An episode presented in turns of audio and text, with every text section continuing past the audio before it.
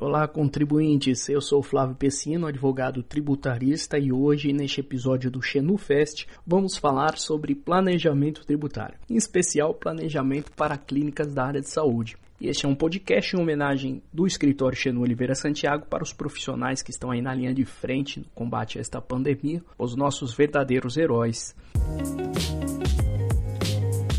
Mesmo que sua empresa não seja da área de saúde, a ideia central do planejamento tributário que vou trazer aqui também vale para sociedades com atividade de natureza intelectual de toda sorte, vale a pena escutar esse podcast para que você possa repassar aí para seus amigos médicos, ah, psicólogos, ah, fisioterapeutas, enfim, profissionais que desejam reduzir significativamente o valor pago de imposto sobre serviços, né? o conhecido ISS. Mas o que é planejamento tributário, Flávio? Bom, eu costumo conceituar como uma prática negocial e contábil, dentro da legalidade, que permite adequar a sua empresa ao formato mais vantajoso de pagamento de impostos. Ah, por exemplo, se você tem uma clínica na cidade de São Paulo, cuja alíquota de ISS é de 5% sobre o faturamento mensal. Se você fatura 1 milhão por ano, você paga 50 mil de ISS para o município. Vamos imaginar que sua clínica fique próxima a Barueri, onde a alíquota é de 2% sobre o faturamento bruto. Observe que a, a empresa que possui o mesmo faturamento de 1 milhão e está sediado em Barueri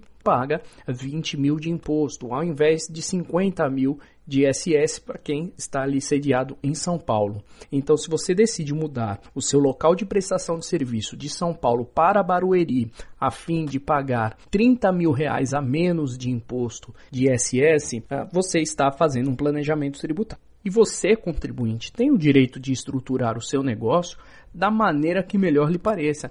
E é legítimo procurar formas legais de diminuir os seus custos, inclusive com tributos. Então, se a forma celebrada é jurídica e lista, o fisco municipal deve respeitar tal prática. Mas o que seria um negócio ilícito, Flávio? Bom, um exemplo é quando uma empresa simula um negócio para se beneficiar de uma carga tributária menos onerosa. Por exemplo, existem empresas que continuam prestando um serviço na cidade de São Paulo, mas alteram o endereço fiscal para o município de Barueri. Nesse caso, não há planejamento tributário, assim uma nítida simulação sobre o local de prestação de serviço. Bom, mas Flávio, existiria outra forma da minha empresa reduzir os encargos fiscais sem ter que mudar o endereço fiscal? A resposta é que muito provavelmente sim. É, esse foi apenas um exemplo de planejamento tributário. Existem muitas possibilidades a serem estudadas, desde a opção do regime do Simples Nacional ou ah, optar, optar pelo lucro real, até casos mais complexos que necessitem aí uma reengenharia societária. Bom, como vamos demonstrar a seguir? Todo município tem que estipular um regime especial de recolhimento para sociedades uniprofissionais, ou seja, estipular um valor fixo de ISS independentemente do faturamento bruto da clínica. As sociedades uniprofissionais, e que não significa sociedade de apenas um sócio, apenas uma pessoa. Uh, uniprofissional refere-se à sociedade cujos sócios sejam profissionais que estejam habilitados ao exercício de uma mesma atividade e prestem o seu serviço de forma pessoal, como é o caso da maioria dos médicos, dos psicólogos, advogados, enfim, aqueles que exerçam atividade de natureza intelectual. Então, preenchendo certos requisitos, você pode mudar o formato societário da sua empresa ah, para uma sociedade uniprofissional que está ah, excluída do conceito propriamente dito de empresa e pode aí recolher um valor fixo de ISS ao invés de um percentual com base no faturamento. No Distrito Federal, por exemplo, o valor anual por profissional habilitado é de R$ 1.669.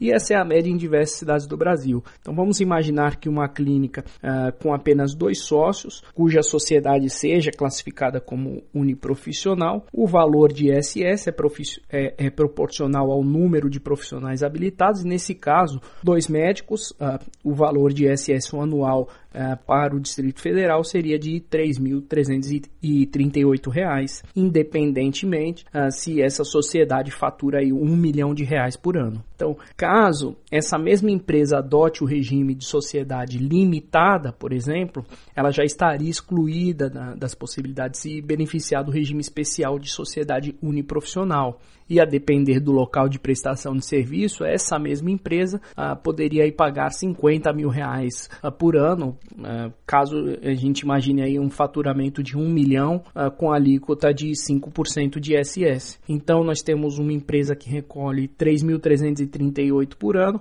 e outra que recolhe 50 ah, mil reais por ano e nós temos aí uma diferença de 1.500% ah, de imposto. Então, observem contribuintes. Ah, na consultoria de planejamento tributário, se o advogado tributarista identificar que é possível sua empresa se enquadrar no formato de uma sociedade uniprofissional, deve também ser feito um estudo comparativo, ah, verificando as extensões da responsabilidade de cada sócio, dos administradores, responsabilidade é, em contrato com terceiros, enfim.